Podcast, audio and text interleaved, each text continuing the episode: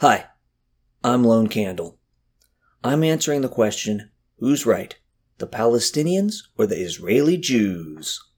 More specifically, today, who has a better claim to the land of Palestine, Judea, and Israel? Who has a better claim to that strip of land below Lebanon, to the southwest of Syria, to the left of Jordan, and to the east of Egypt? Obviously, this is a complex question with many gray areas. But ultimately, considering multiple factors, who has the better claim? Several factors can increase a group's claim. Here are the key ones I'll be focusing on. Who was there first? How did the groups acquire the land? Population exchanges. How long have they governed it? What have they done with it while they've been in power? If a new group was to come to power, what would they likely do? What are the other options for the nations involved? Who was there first? Who had the land first among the current claimants has an obvious appeal because they could be said to have original ownership. Unfortunately, both Israeli Jews and Palestinians have a claim to being there first.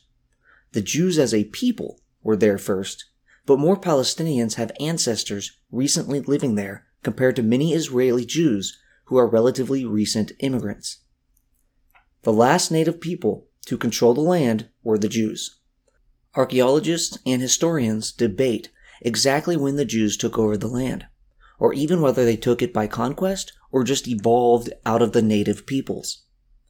If it was taken by conquest, this likely happened in the 1200s or 1400s BC. The Jews maintained independence until they were conquered by the Assyrian and Babylonian empires in a multi-stage process that took from 720 to 586 BC, when Jerusalem was destroyed. Under Persia, starting after 538 BC, the Jews were allowed to resettle and have a level of self-rule. By 100 BC, they had regained their independence. Rome conquered the native Jews in 63 BC. Rome, then Eastern Rome, mostly controlled the area until the rise of the Islamic empires. These empires forcefully took the land from Rome and from each other. Palestine was a part of provinces of these empires or was made up of smaller administrative units while not being an administrative unit itself. Palestine was not an independent state. Under early Islamic empires, there was a province called the Jund Filastin, but it was smaller than the Palestine the British created much later. Since the Mamluks took over in 1250, Palestine was not even a province. Under the Islamic empires, the people of Palestine were initially the Jews, Christians, and others living under Islamic rule. But with time, they became Arabized and converted to Islam, as Muslims were treated better than non Muslims, and at times, the law made Arabic the language of the state and commerce. By the time the Ottoman Empire fell, the locals would not have primarily referred to themselves as Palestinian. They may have called themselves Syrians or used province names under pre-Ottoman Islamic empires, Es-Sham and Bilad al-Sham. While some claim the idea of Palestine as a geographical area was completely forgotten, this isn't true. Some locals were probably aware of Palestine as a term to refer to an area around Jerusalem. There has never been an independent Palestinian state. The Palestinian Authority was only formed in 1994, whereby a level of self-rule was given to Gaza and the West Bank. If the Palestinian Authority and its successors count as governments of a state, this is the first Palestinian state in history. Not only that, Palestinians as an important identity didn't exist until at least the 1800s, maybe not until the early 1900s. And there's a good argument that a significant amount of people only saliently identify themselves as the Palestinian people who need a Palestinian state in the 1960s when the PLO decided to promote this idea. Both as an identity and a geographical area, Palestine really only emerged in force in the 1900s. Before that, Palestine was a European term for an area that locals didn't emphasize. To the extent that locals did still think of Palestine, they were thinking of a smaller area than Mandate Palestine created by the British. The main reason Palestine became a defined and highly recognized territory is because the British made it so. They were less influenced by recent administrative units and more by ancient Israel, Judea, and Rome. Essentially, the land was controlled by the native Jews. Then a series of empires controlled the land for thousands of years before the land was returned to the Jews. That's a pretty strong claim to being there first and the rightful native rulers. Unfortunately for the Jews, this is weakened because by the time of modern Zionism, the Jews were only 2 to 5% of the population. The people living there were not Jewish and did not want to live under a Jewish state. Sometimes you hear 10% as the Jewish population, but this was about 1922, after Jewish migration that began in the 1800s. The Palestinians did not govern the land, and they didn't identify themselves as a distinct and salient group until recently. But they were living there, and they were not Jewish. And if the territory of Palestine was going to become independent, it certainly made sense for the rulers to be those that actually lived there, not a group consisting of 5% of the population plus recent immigrants. Thousands of years is a long time. At some point, it is too long since control is maintained, and the claim to being there first loses to who was there first more recently. As far as humans living in the land, that was the Palestinians, who were there before the recent immigrants. This Palestinian claim is mitigated by the fact that many current Palestinians were also recent immigrants who moved there from other parts of the Middle East. For these migrants, their situation was not that different from the Jews who had also moved there recently. In the 1800s, there were large migrations of Muslims from Egypt. 16% of the Muslim population growth in the 1800s could have come from these Egyptian flows, making people from this 7% of the total Muslim population. More Muslim migration occurred in the first half of the 20th century. Some of this because the Jews made the land more prosperous and created opportunities. Still, though, most of the Muslim population increases during the time were due to births. The claim mitigation caused by Palestinian migration in the 1800s and before Israeli independence is small for three reasons. One, despite a fair amount of migration, most of the increases in Muslim populations were due to births. Two, these immigrants mostly assimilated into the native population. Three, not only did the Jews not assimilate because they had a distinctive identity and considerably different European cultures, but they demanded their own state on the land. So, despite some Muslim migration in the two centuries before Israeli independence, most of the people who were forced to live in or next to a Jewish state were longtime natives, and those Muslims that did recently immigrate were assimilating into these natives. To conclude this section on who was there first. Due to the last Jewish state being gone for thousands of years, and due to the remaining native Jews only being a twentieth of the population, I'd say the Palestinian claim to being there first, despite its own weaknesses, is stronger. They were the people living there before the mass migration of Jews. Their claim doesn't completely counter the Jewish claim. Because the Jews were the last native state in the land, the Jewish claim still has some weight, but not as much as the Palestinian claim to being there first. Being the people actually living on the land before Zionist migration is a greater claim than having had a state on the land almost 2,000 years ago. You don't get to show up 2,000 years later and say, hey, my people had a country here a long time ago. Give me a state. The people already living there have the better claim to say, I'm already living here, and if this land is going to be independent, it should be ruled by people like me, rather than these new arrivals.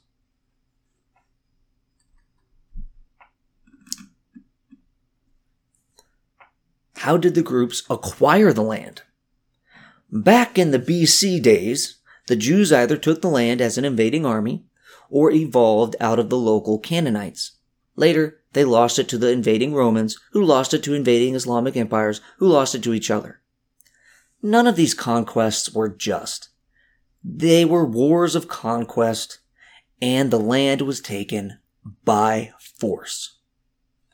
The more relevant focus is how did modern Israel come to govern the land? The more just the acquirement, the better their claim to the land. The less just, the worse the claim. As a part of their culture, Jews always remembered that their homeland was the land of Palestine.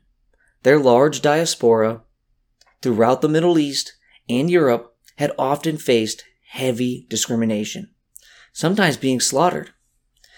This created the urge to find a safe place for the Jews to live and govern themselves. The thought was that the only way the Jewish people could be safe was if they could rule themselves and protect themselves as an independent nation. This movement was called Zionism, and naturally, many Zionists thought that the proposed state should be in the ancient Jewish homeland. Zionism began during the Ottoman Empire in the 1800s. This was the last Islamic empire to control the land. The Ottomans didn't want Jews moving in, but they did so anyways. They purchased their land from current owners. So, while they may have been defying the authorities by moving in, they did purchase their land. So this land was not taken by force.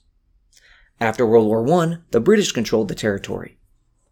The Nazi Holocaust and a series of pogroms in Eastern Europe strengthened the Zionist urge, and many Jews moved to Palestine.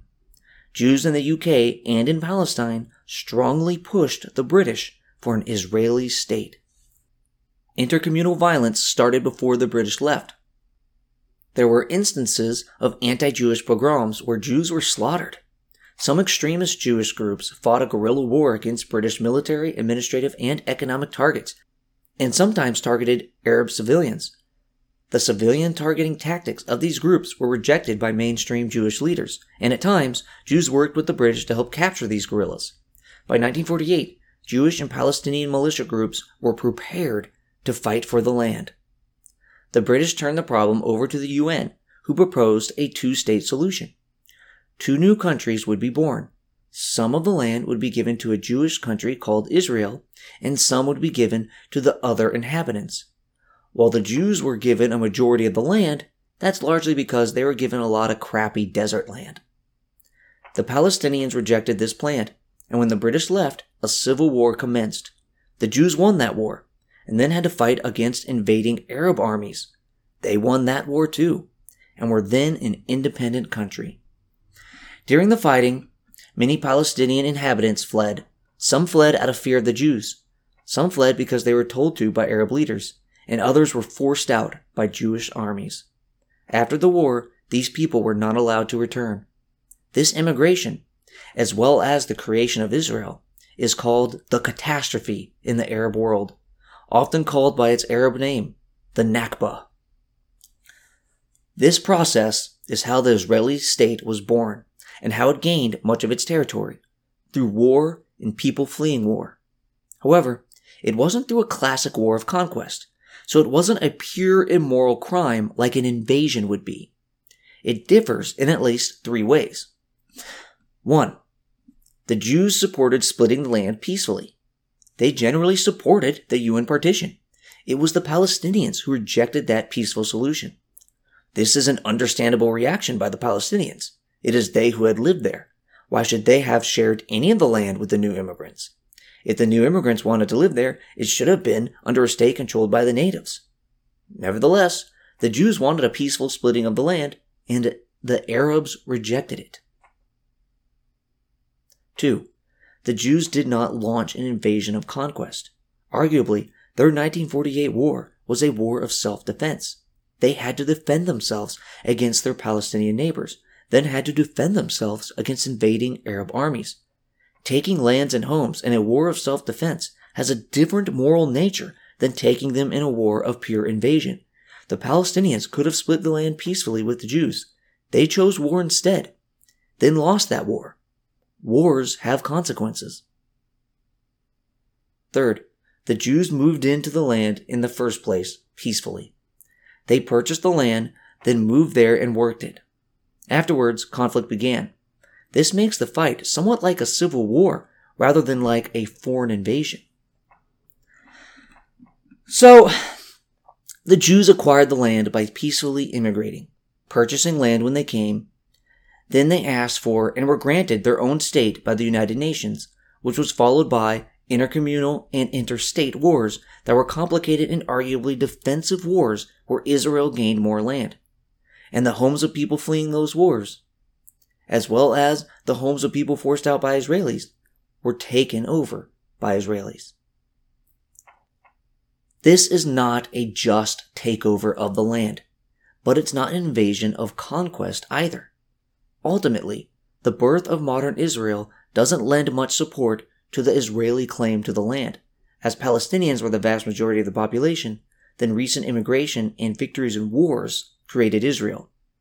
However, that the immigration itself was peaceful, and that, after a guerrilla war mostly targeting the British, Jews wanted a peaceful splitting of the land, and that their wars were arguably defensive, makes this not a complete black eye, more of a gray eye. Overall, it's not right for immigrants to move in and then demand a new state. But once living there, it does make sense for them to want a say in their governance. And if the Jews differed so much in how they should be governed compared to the local Arabs, a two state solution was not a crazy idea. And once there is fighting, once it turns to violence, defending your people against others is not an invasion, but war done in defense. Still, the Israeli colonization is a form of aggression. They went to a land that already had people living on it and then expected to be given authority over a section of the land and the people in it. The people who were there first are justified in saying no, and it makes sense that they would fight to remain in control of all of the land. Even if not a full blown invasion, the Jews' acquirement of the land was ultimately by force. Israel took more land in later wars, but those wars were defensive, and taking land from aggressors for the purpose of defending against future aggression, or for the purpose of deterring future aggression, is justified.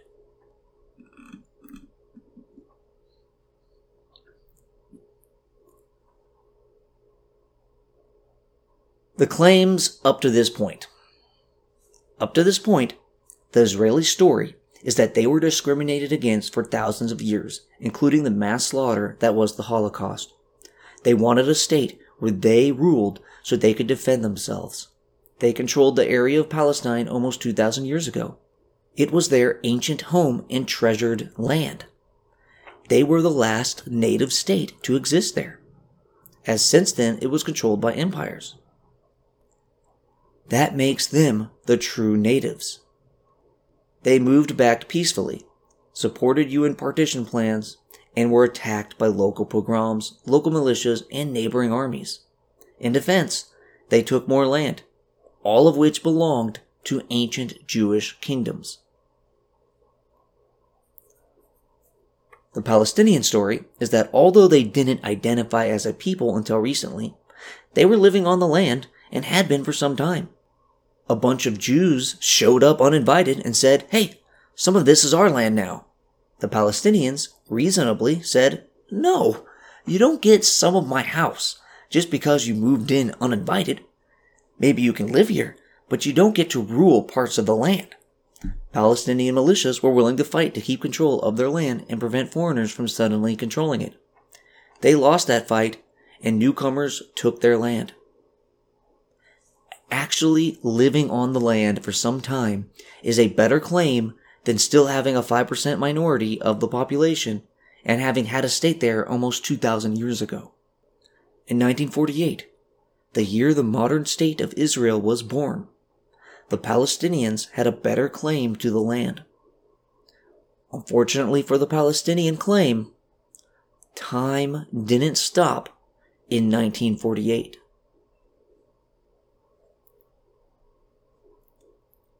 Population exchanges. how the land and authority was acquired is complicated by the population exchanges that happened after 1948.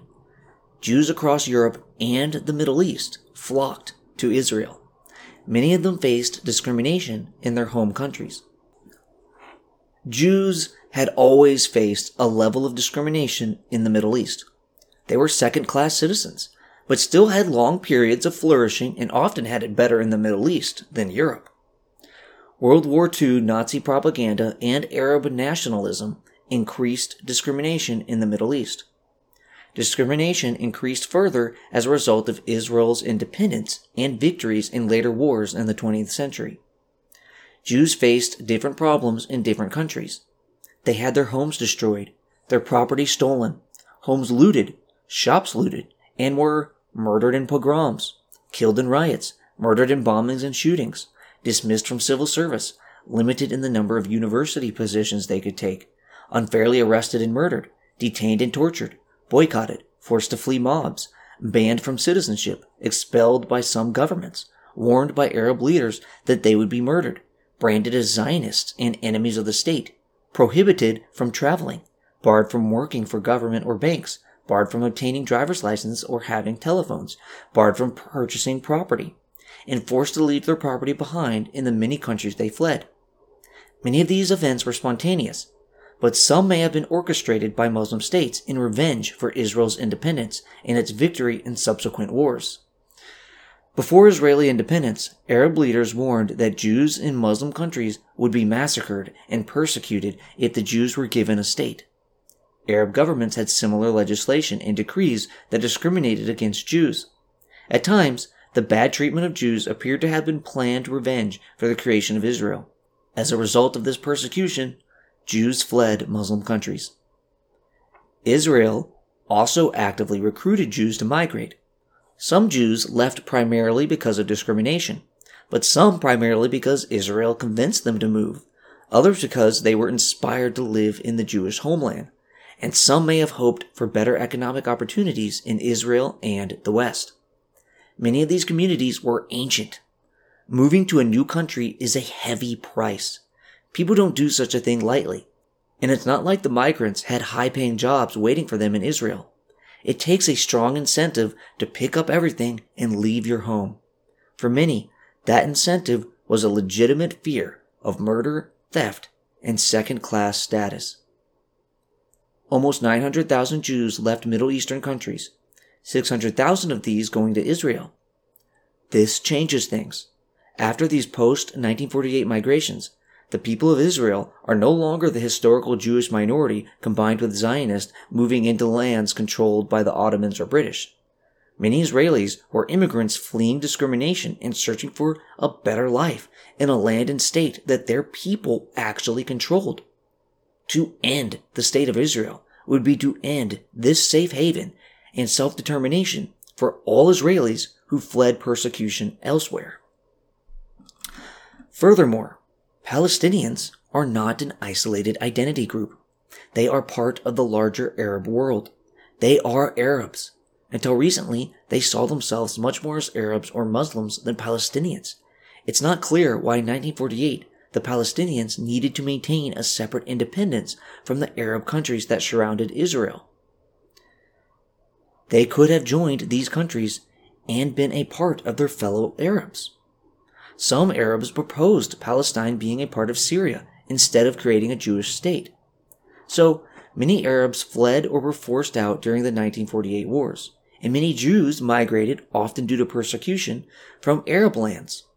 One exodus doesn't justify the other, but at the end of the day, we have a population exchange between Israel and Arab lands. Also, Turkey and Iran. Worldwide, Population exchanges have happened in many places. They aren't ideal.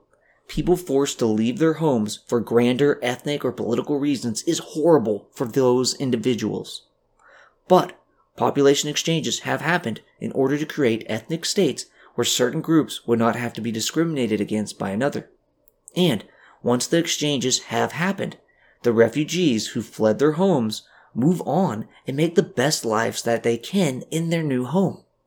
In the case of Palestinians in Arab countries, they could, over time, blend in with their fellow Muslim Arabs and live good lives, like how Moroccan Jews, Iraqi Jews, Egyptian Jews, Polish Jews, German Jews, and Russian Jews did in Israel. Or Palestinian refugees can forge their own state in a two state solution. Instead, a significant number cling to the past, creating a never ending violent conflict. Close to 600,000 Middle Eastern Jews fled discrimination to join their people in a land they already controlled. Around half of Israel's Jewish population is descendants of Jews who migrated from Middle Eastern countries. It would be wrong to once again force them under the rule of Arab Muslims, who at some point will discriminate or worse. Israel became the refuge of Jews from across Europe and the Middle East. It was wrong to create it in the first place when other people already lived on that land.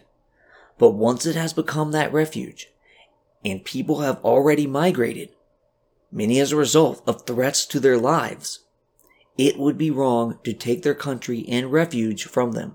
The mass migration to Israel, especially immigration from persecuting Arab states where Jews had sometimes lived for 2,000 years, increases Israel's claim to the land.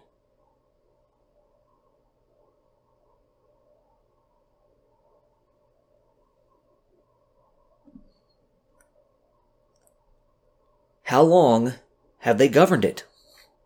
Another factor is how long the current rulers have governed the territory. Let's say a thousand years ago, people A unethically conquered and ethnically cleansed people B from a territory. But that was a thousand years ago. Since then, generation after generation of people A have been born and died in that territory. They created lives and traditions there. They made the country their own. The people currently alive had nothing to do with the unethical invasion. They were just born into a country that was theirs and grew up and lived there. To, quote, set things right by removing them from their land or forcing them to live under the control of another people would be devastating for the currently living who had nothing to do with past wrongs. They didn't steal the land, they are just simply the owners now. In this hypothetical, I said a thousand years. But how many years must pass for these conditions to be true? Israel gained independence in 1948. Someone born in 1948 is 76 now. Anyone old enough to have actually been involved in the war for independence is dead. Current Israeli Jews were simply born in a land that their parents lived in. They were born into the land of their people. To force them off the land of their birth, or to destroy the country of their birth, would be devastating to them even though they personally didn't wrong anyone. Possibly, every country on earth was at some point unjustly taken from people who lived there previously. The world would be in constant conflict, death, and chaos if we tried to right those wrongs.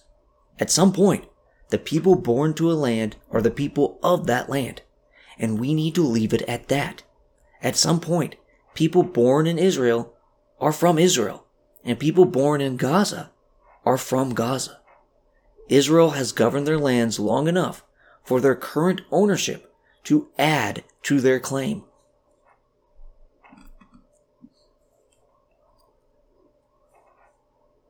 What have they done with it while they've been in power?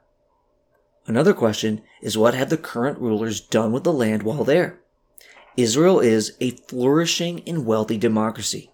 The people there have created high tech technology and medical innovations. They created a beautiful, burgeoning society. They have done so in a region of dictators and relatively poor economies. It's likely that any Arab or Palestinian control over Palestine would not have created such a free and prosperous society. Having built such economic productivity and wealth, it would be wrong to take it from them. One may object that this wealth is built on the back of others, but that's not really true. It's not like the Jews stole a Palestinian farm and then made it slightly better. The nature of their productivity is that of a modern democratic capitalist state. The main inputs to this wealth are their hard work and innovation, not stolen orchards. Another aspect of what they have done is how they treat minorities. Israel is not an ideal democracy. In the United States, we are all equal citizens of the country. We aren't just given equal rights under the law, but in spirit all belong to the country. In Israel, that fundamentally can't be. Israel is intentionally a Jewish state. So anyone living there who is not Jewish is to some extent living in a foreign land, even if born there and given full rights as a citizen. Nevertheless, Israel treats its minorities well when we are speaking of Palestinian Israelis living in Israel proper. When it comes to Palestinians living in the West Bank and Gaza, Israel has not treated them well. Israel is very accepting of civilian casualties when fighting terrorism or civil unrest in these areas. However, Israel is not governing these people. These people are governed by their own governments. Yes, Israel has a lot of control, but considering terrorists pose a direct threat to Israel, their actions are more like that of a foreign government fighting a foreign threat than a government abusing its own people. If the Israeli Palestinian issues were resolved and therefore terrorism ended, Israel and these other territories would be governed separately, and Israel would have no reason to interfere. So, how Israel treats the people of Gaza and the West Bank is less Israel persecuting against minorities and more Israel fighting a war against foreign terrorists. That sucks for the people in the middle, but Israel doesn't have good options when fighting against those using terrorist tactics and those who refuse to accept Israel's right to exist. Israel slowly takes more West Bank land by new and expanded settlements. Maybe Israel should control such land in some sort of final peace deal, but unilaterally taking this land by often violent settlers is wrong. Despite some significant black eyes, the people of Israel have built a democracy more prosperous than most countries on earth. That is their creation. They made that. It increases their claim to the land. If a new group was to come to power, what would they likely do? Asking what would happen if a new group came to power may not be relevant to, how, to who has the better claim if who has the better claim on other grounds was clear cut. But when we are in a gray area, it is morally important to consider what would happen if the current control changed hands. Right now, Israel gives its Arab citizens rights. Israel is very violent when fighting terrorism and there are civilian casualties but those casualties are at least as much the terrorists' fault. If the state of Israel was ended and control given to Palestinians, what would be the likely outcome? In the Arab world, countries are usually either controlled by a dictator or by Islamists. Either way, this would be a downgrade in the freedom of Israelis. Such politics would also likely destroy Israel's economic vibrancy, further damaging the current people. The Arab world has persecuted their Jewish minorities, and most of them have long since fled. It's quite likely that either right away or some years down the line, a Palestinian takeover would lead to anti Jewish pogroms. The strongest and most willing fighters in the Middle East are often those motivated by radical Islam. Such fighters would likely dominate a post Israel government. It's not unlikely that in a fury of Jewish hate, inspired by Palestinian nationalism, past grievances, and certain readings of Islam, Palestinians would slaughter Jews, either on their own or led by their government. Palestinian Israelis often comment that they'd rather live in Israel than under a Palestinian state. They say this because they know that their wealth and freedom are better protected and encouraged under Israel than under a Palestinian state. A government that replaced Israel would likely make all current Israelis, Jewish and Muslim, worse off. So that is some weight on the claim of Israel.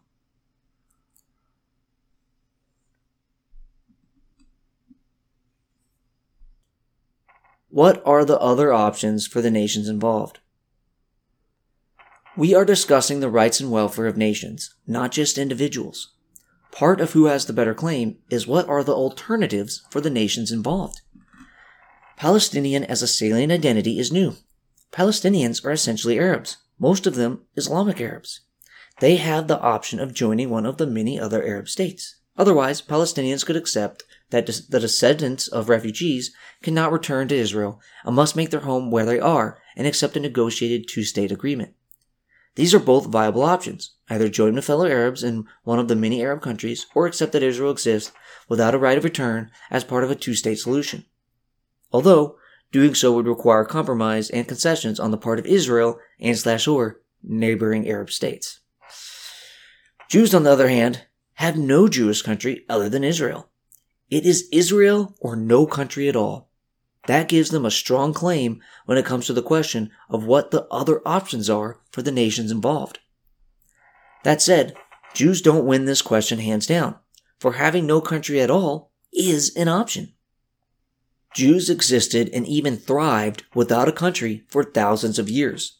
However, such flourishing was always under the constant fear that the current government of their lands or their current neighbors may sometime in the future turn on them. This happened again and again as Jews were killed, persecuted, and ethnically cleansed. One of the original motivations for the state of Israel was that the Jews had been persecuted throughout history living in other people's lands. The Holocaust was seen as the last straw that showed the plight of the Jewish people. In Israel seemed like the only place that Jews could live and have the power to defend themselves. This argument had some weight in 1948, so fresh after the Holocaust. But I think it's clear that Jews can live and thrive safely in at least one place. Jews in the United States have great lives. They flourish here and are at least as safe here as they are in Israel. It's not clear that the Jews need Israel just to survive or be safe, although for them all to migrate to the US would require US legal changes. So, for the Jews to live in a Jewish nation, they have no choice but Israel.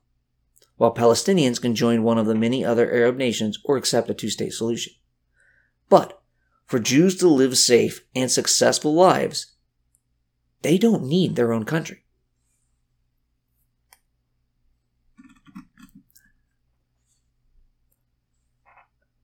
The Jews win! Congratulations! The question of who has a better claim on the territory of Palestine is a tough one. Both groups have legitimate claims for different reasons. And there doesn't need to be an all or none because the territory can be split into two separate states. But I think it's important to understand the respective weights of the people's claims. All things considered, the Jews have the stronger claim. The last native state to control the land was a Jewish state. Since Rome took over, Palestine has been controlled by empires or foreign states. The Jews have deep historical and religious ties to the land, and some of their population never left.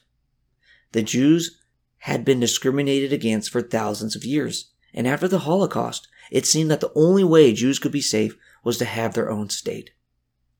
While these historical facts have some weight, in 1948, they were not enough to justify their claim. The Palestinians were the ones actually living there, and most Jews were recent immigrants.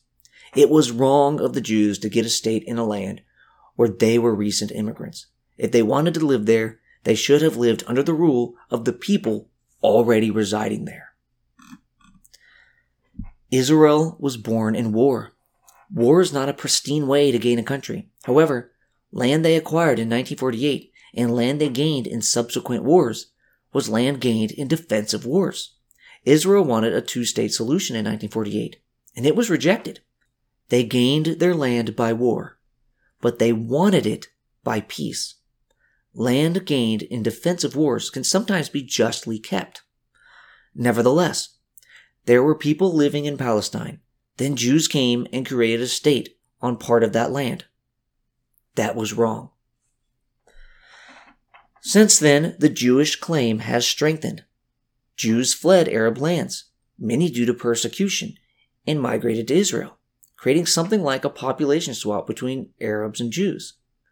Israel has become a state far surpassing its Arab neighbors in productivity and freedom, at least for Israeli citizens. Almost 80% of Jews living in Israel were born in Israel the Jewish historical and survival claims have been bolstered by the country they have built, and that now the people living there are natively born to the country of Israel. To the extent that Israel exerts control over the West Bank and Gaza and are accepting of civilian deaths when fighting terrorists, that is at least as much the fault of the terrorists and those who refuse to accept Israel's right to exist. Israel has no good option when it comes to defending itself from terrorists who target Israeli civilians and reject Israel's right to exist. At this point in time, it would be a great wrong to end the state of Israel and force the Jews to live under Arab Muslims who at some point would likely discriminate against or slaughter Jews, especially considering the influence of Islamist terrorist groups in Palestine. The Jews taking control of the land instead of the resident Arabs was a wrong of history. So was China conquering its empire, Russia tricking and slaughtering Siberian natives, the United States stealing from American Indians, the Franks invading Gaul, and a seemingly infinite number of atrocities that created today's modern states. At some point, the wrongs are in the past and we have to look at the status quo. Israel is a flourishing democracy. It has some major problems, but those pale in comparison to its Arab neighbors. Israel didn't have a right to exist, but it does now. Look, I get if Palestinians want to hold on to the historical wrongs and accept nothing but one state from the river to the sea. I get if they want to only accept solutions that will end Israel as a Jewish state. But that will always hit the wall of Israelis unwilling to give up their Jewish state. And the cause of fighting to undo historical wrongs is no longer so just when we consider the strengthening of Jewish claims since 1948. Palestinians fighting this only somewhat just fight against the status quo are a serious security threat to Israel.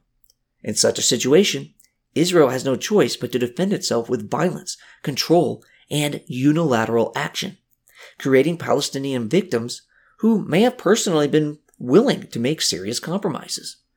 I get why Palestinians would choose to take on that fight, but if they choose to cling to that cause, then a well informed world should not offer them aid or slander Israel, for it is those Palestinian fighters who brought the violence on themselves and their fellow Palestinians. While I'm sympathetic to the Palestinian historical claims and how they have gotten fucked, it's time to move on, accept Israel's right to exist, and make the compromises necessary to create a two state solution. If they cannot do that, then a state of perpetual conflict will go on eternally.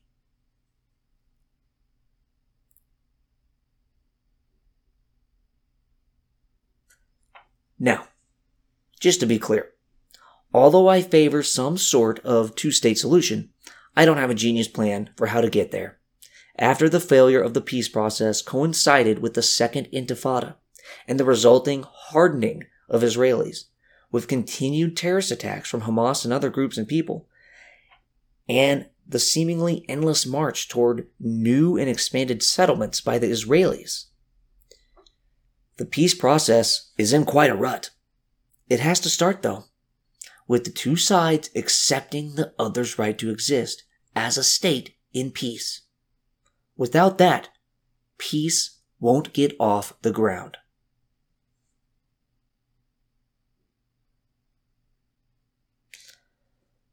I'm Lone Candle. Like me, comment me, love me.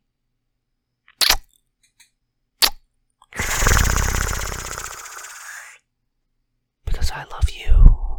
Whiny. Serane. Te amo. Salamat. Daisuki. Merci beaucoup.